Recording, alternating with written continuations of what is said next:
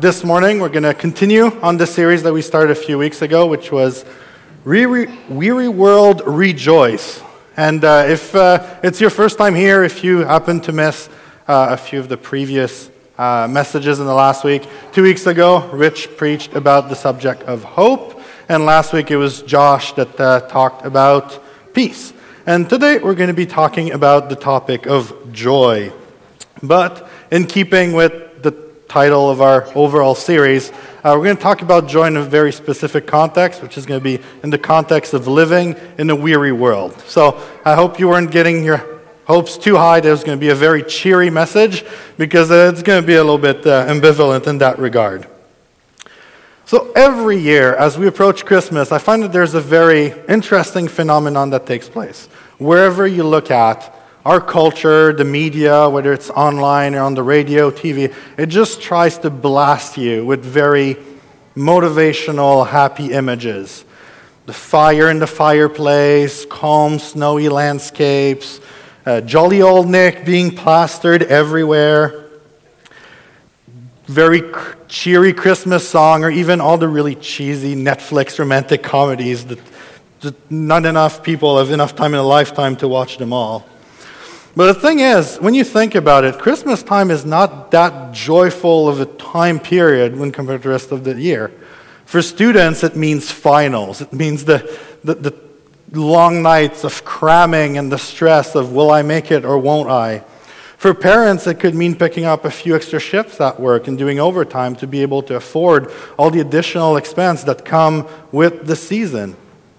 And then that's not counting that right now we live in time where there's always the potential of a fourth wave that could throw out any of the best laid plans that we might have come up with. And that's not even counting also uh, that for a lot of people, uh, all the family gatherings and the close contact with their, their relatives might put even more strains on relationships that are already at, at their breaking point. Uh, it's no wonder that the National Institute of Health says that Christmas time is the time where there's the most incidences of depression. At least in, that's for North America. It's also the time of the year where there's the most incidences of suicide and attempted suicide. See, I warned you, it's not all cheery. uh, so, under the veneer of joy that we're, we're just kind of being sold and that we're trying to convince ourselves exists, there's real feelings of grief, fear, loneliness, guilt. So, why is it that we find so much weariness at a time where really we ought to be happy? I mean, it's the day that celebrates the birth of our Lord. Well, the simple answer to that is that there's a strong distinction that needs to be made between the worldly joy and the holy joy, the divine joy. There's one that the culture just tries to sell us, and there's the, the authentic joy that God has set aside for us. The pursuit of joy is not anything new, though. Uh, just look at the Declaration of Independence, which is a few hundred years back. Life, liberty, and the pursuit of happiness. That was the foundational ideas that held and built this country from the ground up. Uh, just from that, we know, like, they, they went to war for these ideas. They, they, they staked their lives for that idea. It's definitely something that is a strong motivator for people. So, if that's such like a gut entrenched feeling that we have, the question is not so much about do we seek joy? I mean, everyone does. The, the question is where do we seek our joy? A lot of people will experience joy from a lot of sinful behaviors. I mean, clearly that's not what the kind of joy that God has envisioned for us. It's not the plan that He has for us.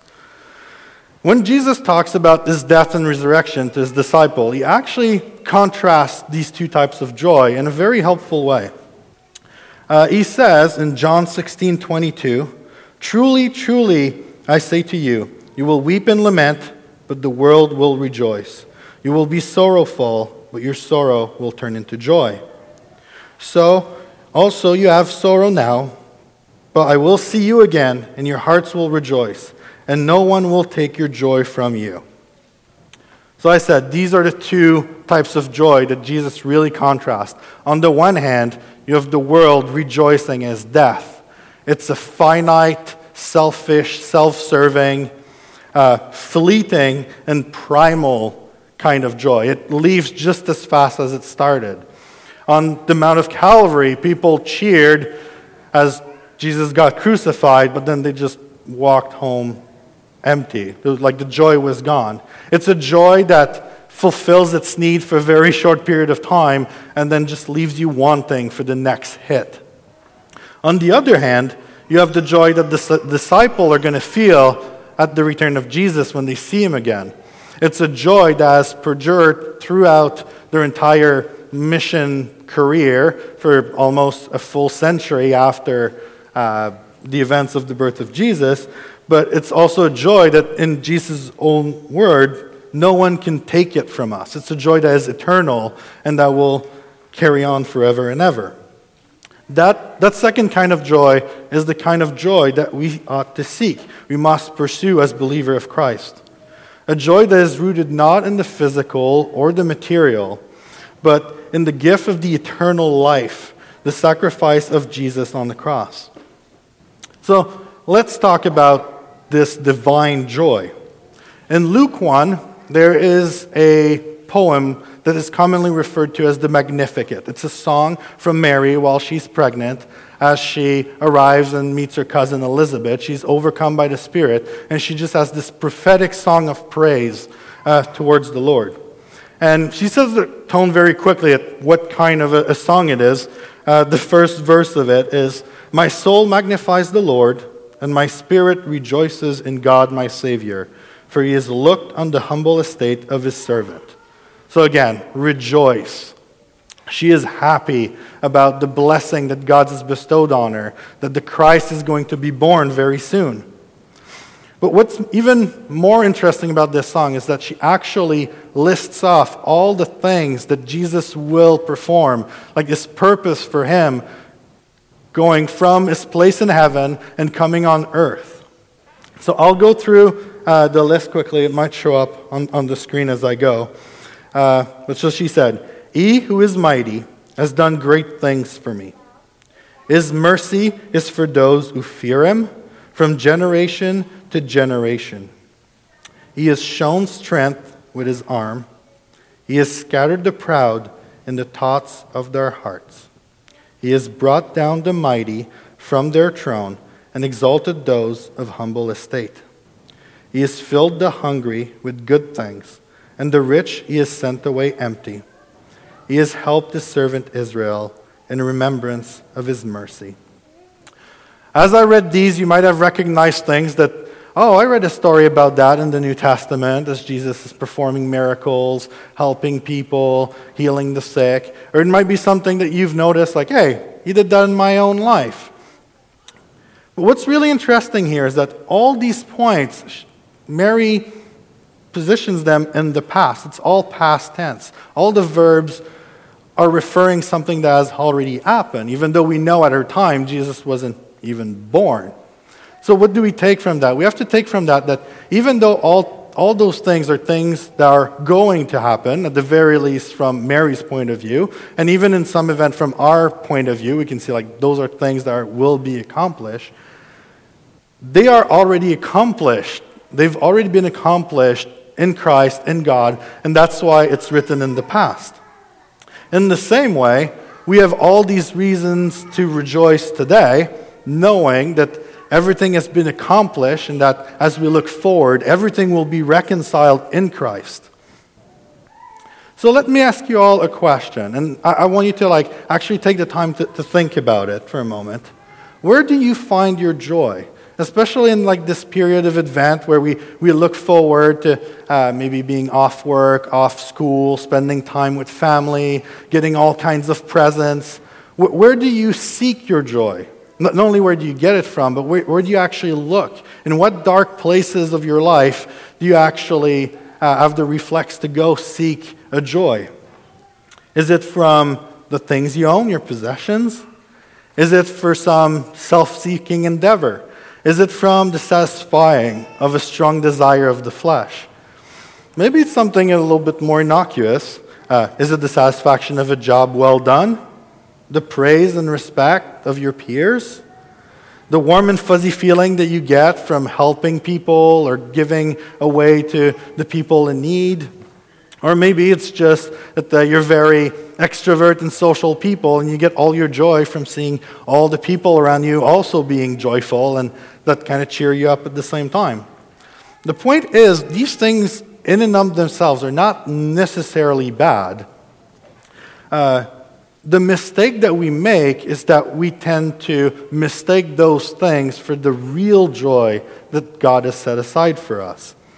We may have the privilege of living a very sheltered life, very happy life where all the good things happen to us.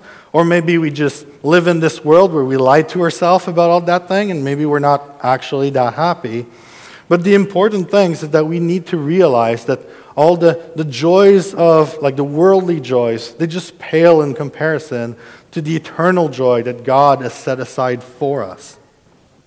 One thing that I want to particularly stress out here, and I kind of pick my word carefully, I don't want people to leave here and think that what I'm saying is that you shouldn't enjoy the worldly things.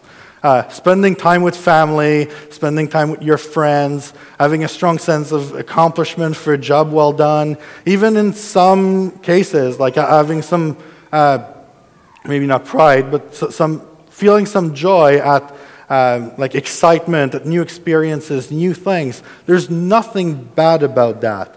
The import, actually, like we should probably, uh, it is a very healthy thing to enjoy all the blessings that God has given us.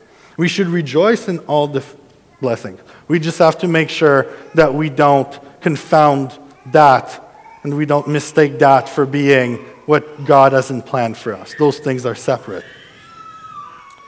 James started his epistle with a particularly oxymoronic bit of advice uh, when he, he writes to, to, to, the church.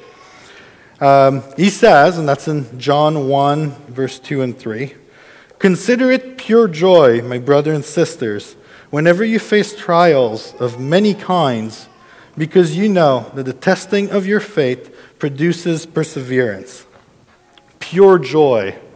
That is very strong wording.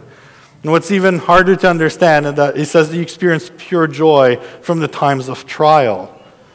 How are we to find pure joy in the most difficult time in our lives? Well, it's not because James lived in some bizarro land where, like, for him, like, oh, something is hard, I'm going to be happy about it. Uh, it's because he has a different attitude towards uh, all the trials that come up, and he wants to share that attitude with the church he's writing to. The, the important words in that verse are We know that the testing of our faith leads to perseverance. It is our faith in Christ that is at the very root of our ability to enjoy the moment, to enjoy throughout the trials. That divine joy is rooted in our faith, and it's because of that faith in Jesus' sacrifice and the promise that He's made for us that we can hold on to it, even in the most trying of times. I want to leave you all on a word of encouragement. I like to uh, give people something to uh, ruminate over the week as you go. Uh, some verse to, to, think about, meditate upon, maybe open your Bible, try to figure out uh, in, in, deeper ways, like what it means to you, what it means to, to things about you.